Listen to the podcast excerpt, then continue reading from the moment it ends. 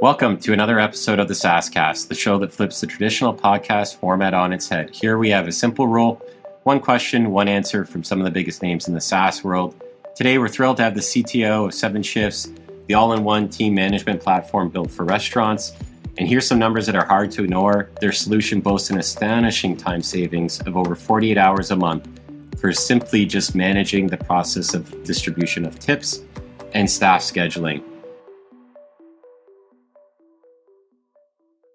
Luke, it's an honor to have you with us. Why don't we kick things off with you telling the audience a little bit more about yourself, uh, your company, and uh, and a little bit about how you got started as a as a CTO. That sounds great. Uh, thanks for the introduction, Jason. Um, well, uh, yeah, as you said, I'm Luke Galea. I'm the CTO here at Seven Shifts. Um, these days, I lead an org of around 110 engineers and responsible for technology here. Um, but I fundamentally, I'm a big fan of technology, people, food, and restaurants. And hmm. that's exactly what Seven Shifts is all about, right? We're a SaaS service for restaurant operators and employees, and we do everything related to team management covering like the entire restaurant employee lifecycle. So that's hiring, onboarding, training, paying, engaging, and retaining. Yeah. Um, so uh, tons of fun there. But um, but ultimately, you know, my my background is that you know I've been a tech technology leader for a long time. I've been at this since the early days of the dot com boom, and I've had the opportunity to write code and lead teams across a, a broad range of areas. Everything from uh, I was a founding engineer at BlueCat Networks, and I got my start in you know designing and building DNS network appliances, which was super fun, but um, very much behind the scenes technology. And I, I really love, uh, you know, impactful technology that that changes people's lives in a way that a network appliance might struggle to. Uh, so I worked for many years in uh, healthcare, both in Canada and the U.S., and and that's where I first kind of fell in love with the problem of scheduling or team management, um, and that was dealing with the complexities of cancer patients and yeah. uh, drug research, and basically trying to find that union of how how do we test these drugs for these patients without causing conflicts, um, and that's fundamentally the same core problem that Seven Shift solves, right? How do I schedule staff? How do I engage them, keep them retained? Is really like on a technical level the same problem as cancer research, right? So anyway, the lots to to, to cover, but yeah. um, fundamentally, uh, I, am also a huge fan and advocate for remote work. Um, I've worked pure remote for over 12 years now, um, and by some definitions of remote, even longer. Um, and uh, I'll highlight my time as CTO of Precision Nutrition, which is an online nutrition uh, coaching company where I led technology there, bootstrapped all the way up to 40 million in, in ARR. And uh, yeah, I, I, know beyond that, in terms of technology, I love it all. Um, at an org our size, I don't get a ton of time to code, but deep down inside, I still like to think of myself as maybe a Ruby Elixir developer or, or maybe a Postgres DBA, uh, depending on the day. So, anyway, all that to say, you can talk geeky to me, is what I'm trying to say. Yeah, um, amazing. And so on that, uh, that's like the perfect segue. And, and no, it was not rehearsed, but you know, when when we're talking about like the nerdy and the business side of, of the business, um, you know, it's always been a struggle to balance tech and business strategy. And so as the CTO, you're you're at this intersection. You have to ensure that you know tech advancements uh, in the platform align to the broader business strategy, um, coupling that with the pressures to adopt the latest tech trends, and obviously understanding you know when your CEO comes in and said we sold a new feature, we need to deliver it in a week because I said so and promised it. And uh, and so many CTOs are known as these uh, superhumans that pull off missions impossible. But uh, you know, getting to my question, how what are some of the ways that you found most successful as a CTO to balance that fine line of tech and business strategy, and then unlocking the the broader outcome? Yeah, no, I, I love that uh, question. I think it's super timely too in the context of you know AI and oh, I'll get there. But um, honestly, I think one of the most important roles of a technology leader is encouraging innovation in the org, but also harnessing it um, and finding ways to make that innovation productive.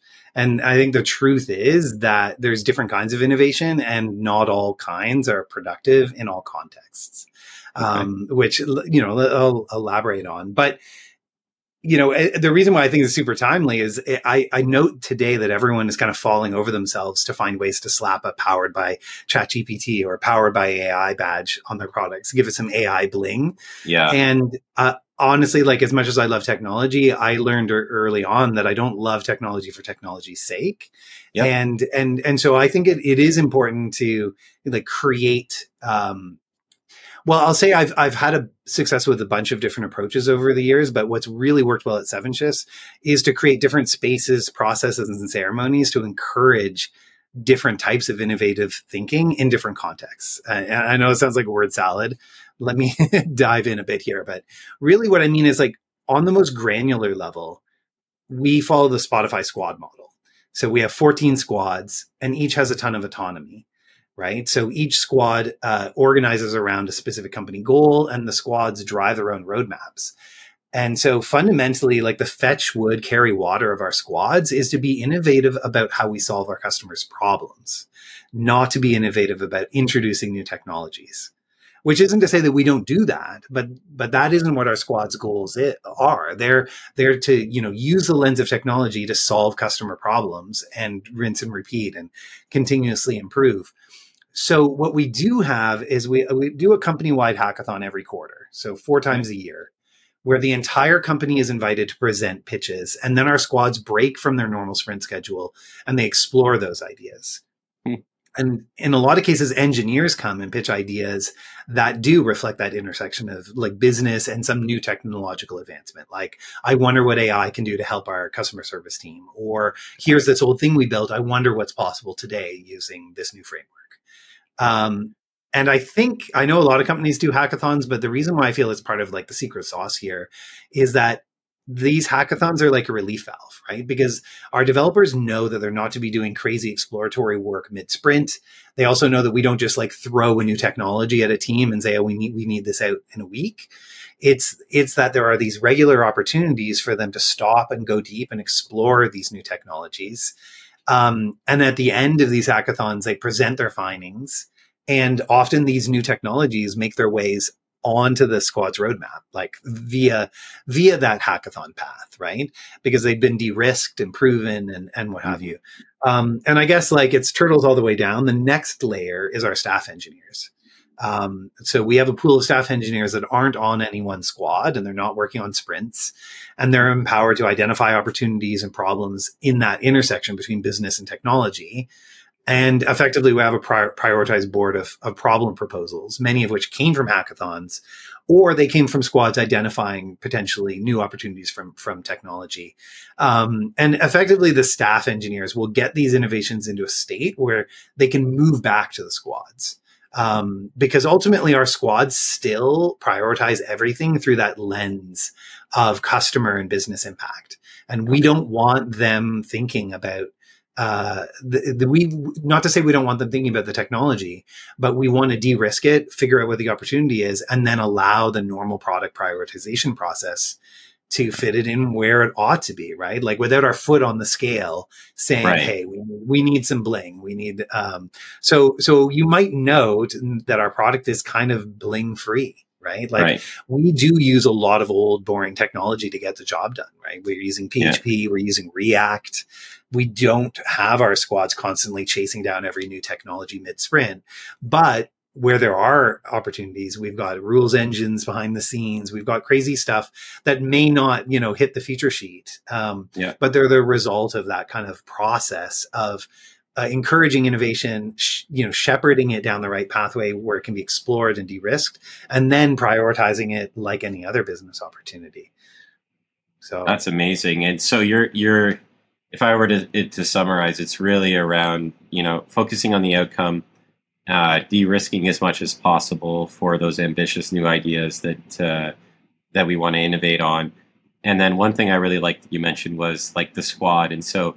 Uh, just to kind of close the loop on that, are you integrating in product and design and, and all of those components into a squad that is then responsible for the release of said feature or product or service type thing? Correct? Yeah, 100%. So we, our squads are fully cross functional. They span okay. like engineering, product, product marketing, data, um, product management. Um, yeah, I'm sure I'm missing yeah, design. no, that's okay. QA. Yeah. Um, yeah. So so so each one of them is the complete slice, and they Okay. own. We also follow domain driven design. So Yep. each squad has autonomy over their set of domains, Yep. and and and in a lot of ways, what that means is they sure they have the autonomy to swap out technology and introduce new technology within their domains but nine times out of ten that isn't where you introduce new technology it's No. it's everywhere or not Yep. at all not in the scheduling domain or in the communication domain right Got it. Well, thank you so much, uh, Luke, for for sharing how how you and the team are balancing tech and business strategy. You've got over 400 employees, as you mentioned. You've got a 100 engineers uh, that are helping you know make it easier for restaurants to to manage, grow, and and uh, and operate their business. Uh, can't wait to see what you guys do next and what your next big round of growth will look like. Uh, we'll watch along and cheer you on on the on the sidelines. And again, thank you so much for taking the time to chat with us today. Oh thanks jason. It's been a lot of fun